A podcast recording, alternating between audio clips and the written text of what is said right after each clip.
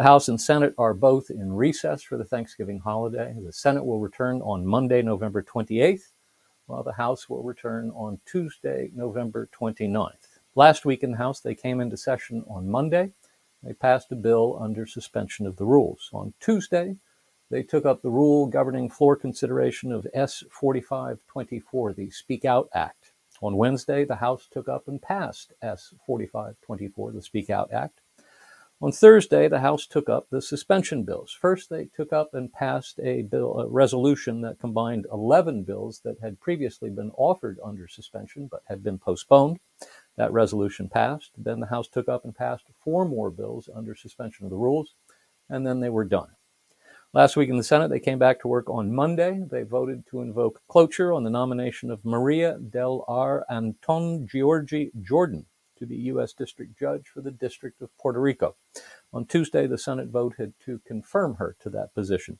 Then the Senate voted to pass S.J. Res. 63, a joint resolution that terminates the national emergency concerning COVID-19 declared by President Trump on March 13, 2020. The resolution passed by a vote of 61-37, with all the Republicans who voted voting in favor and 12 Democrats crossing party lines to join them. On Wednesday, the Senate voted 62-37 to invoke cloture on the motion to proceed to H.R. 8404, a bill to repeal the Defense of Marriage Act. 12 Republicans voted with all 50 Democrats to advance the legislation. On Thursday, the Senate took up and passed the motion to proceed to H.R. 8404.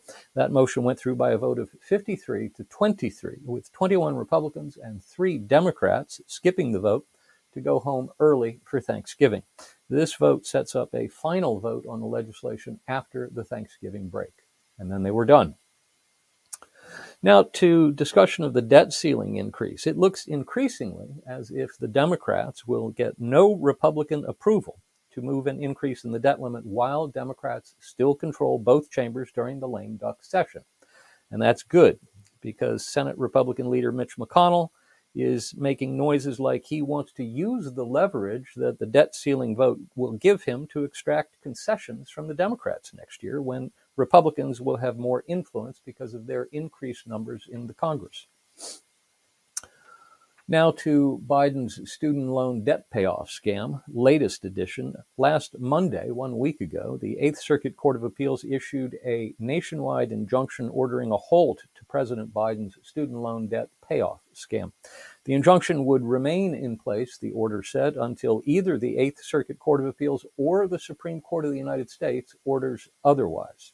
The ruling reversed a ruling in a lower court, dismissing the lawsuit from 6 states on the grounds that the plaintiffs did not have standing to sue. The 3-judge panel of the Eighth Circuit Court of Appeals overruled that, declaring that because the Missouri Higher Education Loan Authority makes money off servicing student loans and would lose revenue under the Biden plan, and because the Missouri Higher Education Loan Authority sends money to the Missouri State Treasury, one of the plaintiffs did meet the test for standing. Further, wrote the 3-judge panel, quote, and since at least one party likely has standing, we need not address the standing of the other states, end quote. Same-sex marriage codified. On Wednesday and Thursday of last week, the Senate voted to advance a bill to codify same-sex marriage. This legislation is bad on 2 fronts. First, it is unnecessary. In the 2015 Obergefell decision, the Supreme Court majority established a constitutional right to same-sex marriage. In the 7 years it has been in effect, there has been no danger it would be overturned. Second, the way it is written, according to Senator Ted Cruz, the IRS will now be able to go after churches and other institutions that believe that marriage is the union of one man and one woman. The Senate will consider this legislation after returning from Thanksgiving. If this bill passes the Senate, it will have to go back to the House to be voted on because it is not the same bill that passed the House earlier last summer. Now to election results, the latest. There are still several House races left to be called, but enough have been called in the right places to let us all know that Republicans have recaptured the House of Representatives and will hold the gavels in the 118th Congress. It appears the Republican majority in the 118th Congress could be a mirror image of the Democrat majority in the 117th Congress, with Republicans holding 221 or maybe 222 seats. As it stands right now, Republicans have won 218 seats and Democrats have won 212 with 5 races left to be decided.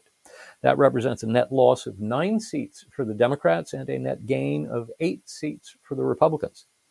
In Arizona's contests, Arizona Attorney General Mark Brnovich has sent a letter to Maricopa County officials demanding answers to questions regarding the county's difficulties on Election Day, when about a third of the county's 223 polling places encountered difficulties with vote tabulating machines. The county has not yet certified its election results, and Brnovich wants answers to his questions before they do so later this month. The margin in the governor's race is about 17,000 votes as of Sunday afternoon, but the margin in the attorney general's race is only about 850 votes. Now to leadership races. On Tuesday of last week, House Republicans met for their internal leadership elections. In the contest to be the House Republicans' nominee for Speaker of the 118th Congress, Kevin McCarthy defeated Andy Biggs by a vote of 188 to 31, with 5 members casting votes for other people and 1 member casting a vote for no one. McCarthy is 30 votes short of the 218 votes that will be necessary for him to ascend to the speakership on January 3rd. Steve Scalise was elected by acclamation to the post of majority leader. Tom Emmer won a 3-way race to be majority whip. He defeated Jim Banks and Drew Ferguson. Elise Stefanik won the contest for House Republican Conference Chair over Byron Donalds. On Wednesday, Senate Republicans met for their leadership elections. In the contest to be leader of the Senate Republicans, Mitch McConnell faced a challenge for the first time since he assumed that leadership post following the 2006 elections. His challenger was Florida Republican Rick Scott. Before they voted on their next leader, Senate Republicans had to vote on a resolution offered by Senator Ted Cruz of Texas. He wanted to delay the election until after the December 6th runoff in Georgia in the hopes that a new Senator-elect Herschel Walker might vote for new leadership. That resolution was defeated by a vote of 32 to 16. Once they decided they were going to decide that day, they decided in favor of McConnell by a vote of 37 to 10. On Thursday, Speaker Nancy Pelosi announced she would not be a candidate for Democratic leadership position in the 118th Congress. Shortly thereafter, her colleagues at the top of the House Democrat leadership, Steny Hoyer of Maryland and Jim Clyburn of South Carolina, announced they would not try to hold on to their positions either.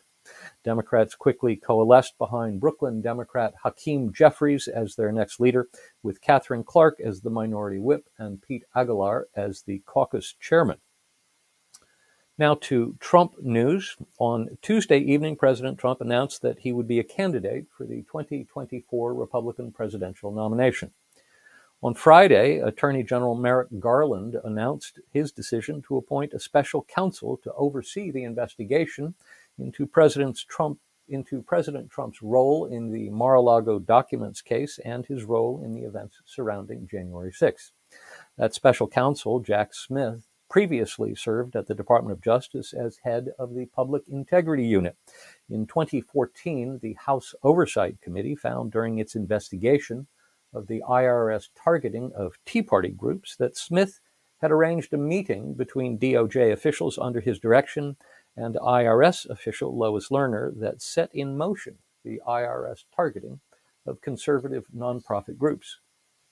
On Saturday, Twitter Chief Twit Elon Musk announced that President Trump was welcome to come back to the platform. That's our Washington report for this week.